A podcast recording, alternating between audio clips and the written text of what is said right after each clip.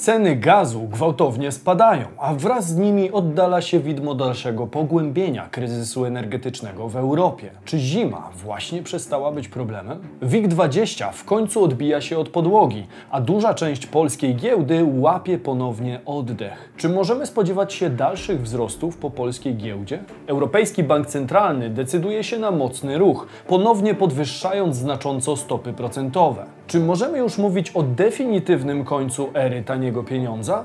Do tego PGNiG odkrywa dwa nowe złoża gazu, a Chiny decydują się już oficjalnie wesprzeć Putina. Dokąd zmierzał pieniądz w tym tygodniu? Sprawdźmy to.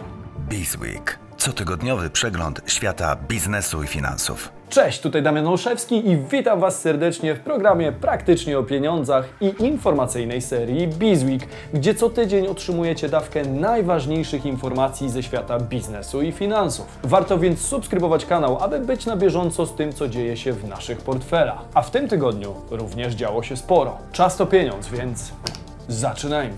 WIG20 się rozpędza. Indeks jest najwyżej od września. W końcu pozytywne informacje dla inwestorów z polskiego parkietu. WIG20, czyli indeks 20 największych polskich spółek, w tym tygodniu się przebudził i dość silnie rosną. Było to spowodowane m.in. lepszymi nastrojami na rynku akcji, bo Fed złagodził ścieżkę podnoszenia stóp procentowych. To z kolei bezpośrednio przełożyło się także na deprecjację dolara i spadki rentowności obligacji. Kolejnym powodem było to, że wycena polskich spółek była moim zdaniem śmiesznie niska. Wiele z nich ma spory potencjał, a ich giełdowa wycena od pewnego czasu szoruje po dnie. Polski rynek był i nadal jest skrajnie przeceniony, co otwiera przed nami sporo okazji inwestycyjnych. Na aktualnej sytuacji skorzystał indeks polskich blue chipów i przebił pierwszy opór na poziomie 1450 punktów, z którym mierzył się już od pewnego czasu. Co ważne, opór został prawdopodobnie przebity na stałe, ponieważ ten ruch był bardzo silny i postawiło to WIG20 w gronie europejskich indeksów, które najmocniej wzrastały. Co ważne, wzrosty notują również m.in. MWIG 40, czyli indeks 40 średniej wielkości spółek. Jest to również bardzo pozytywny sygnał, ponieważ te spółki dość dobrze odzwierciedlają stan polskiego rynku i gospodarki. Jaka jest zatem przyszłość przed polską giełdą? W mojej oczywiście subiektywnej opinii najbardziej prawdopodobny jest scenariusz dalszych wzrostów, jeżeli oczywiście problemy energetyczne Europy zostaną zażegnane i nie nastąpi w związku z nimi żaden kryzys. Geopolityka i zima to jeden z najważniejszych faktorów, którym przyglądają się obecnie inwestorzy. A Wy jak uważacie? Czy polska giełda w końcu zacznie rajd na północ?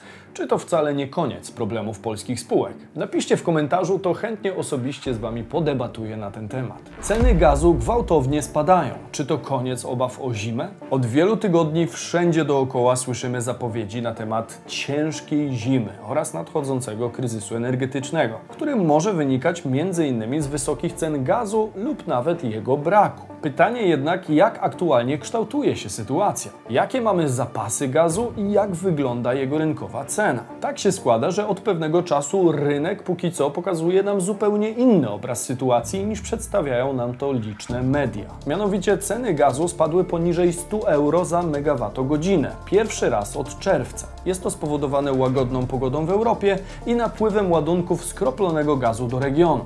Kolejnym powodem są kwestie polityczne, ponieważ duże znaczenie mają też unijne prace nad powstrzymaniem kryzysu energetycznego. Rzeczpospolita wskazuje m.in., że Komisja Europejska przedstawiła nową propozycję, która zakłada wprowadzenie dynamicznych cen gazu na giełdzie TTF. Dodatkowo szefowa Komisji Europejskiej Ursula von der Leyen wezwała państwa członkowskie do wspólnych zakupów gazu. To wszystko ma oczywiście wpływ na jego cenę. Dla przykładu benchmarkowe kontrakty na gaz w Amsterdamie na przyszły miesiąc zniżkują o 18% do 95 euro za megawattogodzinę, co jak wspomniałem wcześniej jest najniższym wynikiem od czerwca. Aktualnie możemy także obserwować ciekawą sytuację, którą wytłumaczył na Twitterze Andrzej Domański, główny ekonomista Instytutu Obywatelskiego. Pełne magazyny, spadek zapotrzebowania oraz wysokie temperatury sprawiają, że ceny gazu na rynku Next Hour osiągnęły wartość ujemną minus 15 euro. Aby jednak nie popadać w nadmierny optymizm, należy wskazać, że pomimo niedawnego spadku,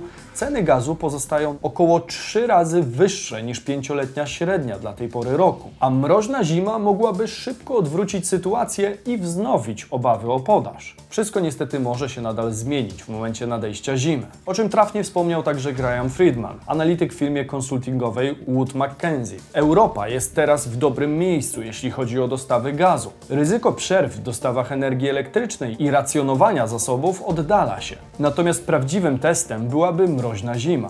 Zatem należy zaznaczyć, że aktualnie sytuacja znacznie się poprawiła i coraz mniej wskazuje na to, że rzeczywiście będziemy mieli do czynienia w Europie z pogłębieniem kryzysu energetycznego. Nie warto jednak chwalić dnia przed zachodem słońca. Będę więc nadal uważnie obserwował sytuację i raportował do Was, co dokładnie się dzieje. PGNiG odkryło dwa nowe złoża gazu ziemnego. PGNiG poinformowało w tym tygodniu, że z sukcesem zakończyły się poszukiwania prowadzone w powiecie średzkim i kościańskim w województwie wielkopolskim. Wielkopolski. Spółka odkryła tam nowe zasoby gazu ziemnego o łącznym wolumenie około 600 milionów metrów sześciennych. Zasoby znaleziono dokładnie w gminie Nowe Miasto nad Wartą w powiecie średzkim oraz gminie Czempiń w powiecie kościańskim. Koniecznie dajcie znać w komentarzu, jeśli ktoś z Was jest z okolicy, bo okazuje się, że śpicie na sporym bogactwie zasobów. Zasoby znajdują się dokładnie w utworach geologicznych Czerwonego Spongowca, które od kilku lat stanowią jeden z głównych obszarów działalności poszukiwawczej spółki w zachodniej Polsce.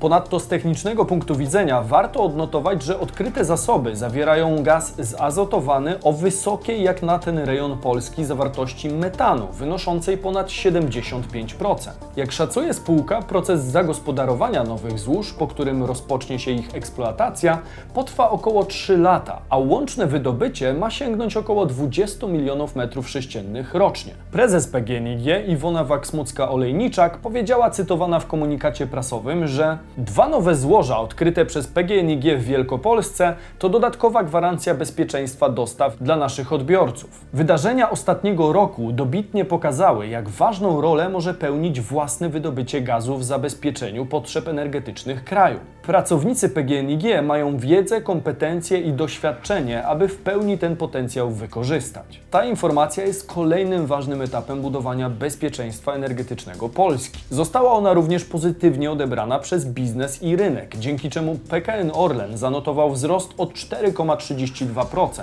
Orlen kontynuuje swoje rynkowe odbicie i jest aktualnie wyceniany na poziomie ponad 55 zł.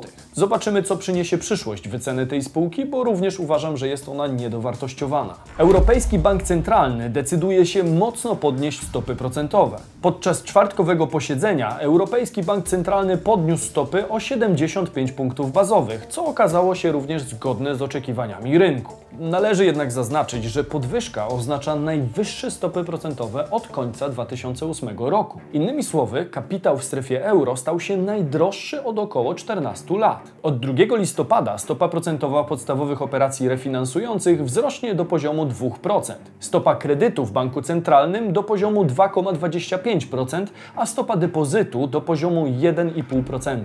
Jest to druga z rzędu podwyżka tej skali oraz najszybszy w historii wzrost kosztu pieniądza w strefie euro. Inflacja we wrześniu w strefie euro wyniosła 9,9%, a podwyżka stóp procentowych ma na celu oczywiście sprowadzenie jej do parteru, a dokładniej do poziomu około 2%, co jest równoznaczne z celem inflacyjnym EBC. W komunikacie EBC odniosło się do tego ruchu w następujących słowach. Rada Prezesów podjęła dzisiejszą decyzję i oczekuje, że będzie kontynuować podnoszenie stóp procentowych, żeby zapewnić, aby inflacja wkrótce powróciła do celu wynoszącego 2% w średnim okresie.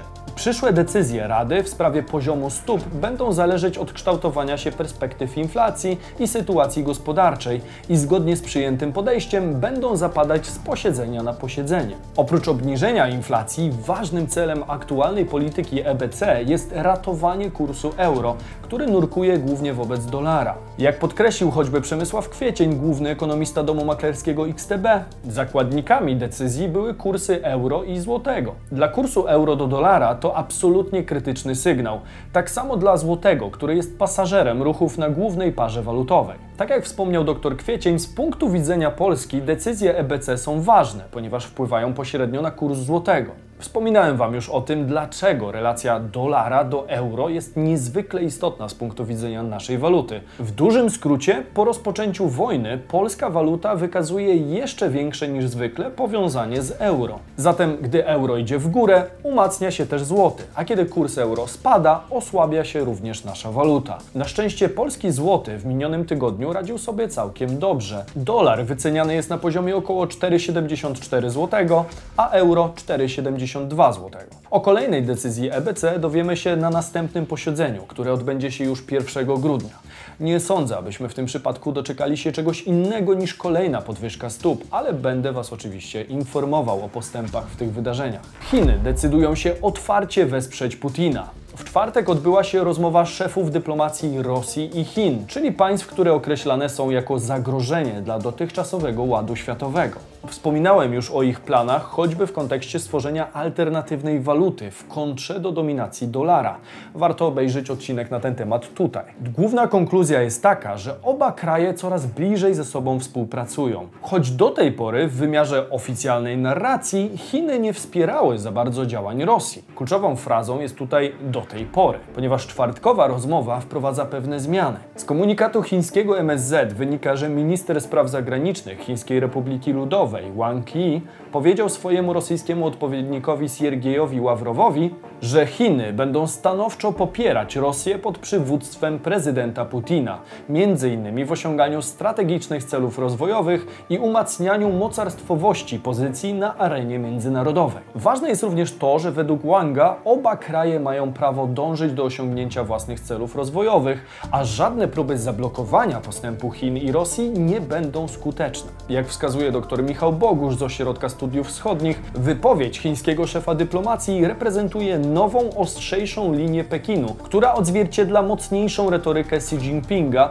po niedawnym 20. zjeździe Komunistycznej Partii Chin. Dodatkowo ekspert podkreśla, że to pierwszy raz tak silnie wyrażono poparcie dla Putina oraz że jest to wyraźny sygnał, że de facto sojusz chińsko-rosyjski ma się dobrze i nie rezygnuje z pretensji do przywództwa światowego wyrażonych we wspólnej deklaracji z 4 lutego. Zdaniem Bogusza zaostrzenie linii Pekinu raczej nie przełoży się natychmiast na materialne wsparcie Chin dla rosyjskiej inwazji na Ukrainę. Może jednak do tego dojść na wiosnę, jeśli potwierdzą się opinie specjalistów od Rosji i zaczną się poważne kłopoty rosyjskiej gospodarki. Warto też zaznaczyć, że Chiny do tej pory nie potępiły rosyjskiej agresji i wyraźnie sprzeciwiały się sankcjom. Jest to oczywiście ciche przyzwolenie na działania zbrojne, natomiast póki co nie przekłada się ono na realne wsparcie wojskowe i finansowe.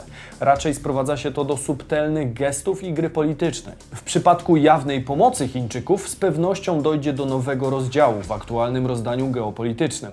Jak sądzicie, czy Chiny podejmą się realnego wsparcia militarnego czy też finansowego? Finansowego w rosyjskim ataku na Ukrainę? Dajcie znać tam, gdzie zwykle. Mówił Damian Olszewski, a to był Bizweek, wasz cotygodniowy przegląd najważniejszych informacji ze świata biznesu i finansów. Warto subskrybować kanał czerwonym przyciskiem na dole, aby zapewnić sobie stałe źródło informacji ekonomicznej i wiedzieć, dokąd zmierzał pieniądz. Zaangażowanych widzów proszę o hashtag Bizweek w komentarzu, jeżeli doceniacie naszą pracę i do zobaczenia jak zwykle w sobotę i niedzielę o 15. Cześć!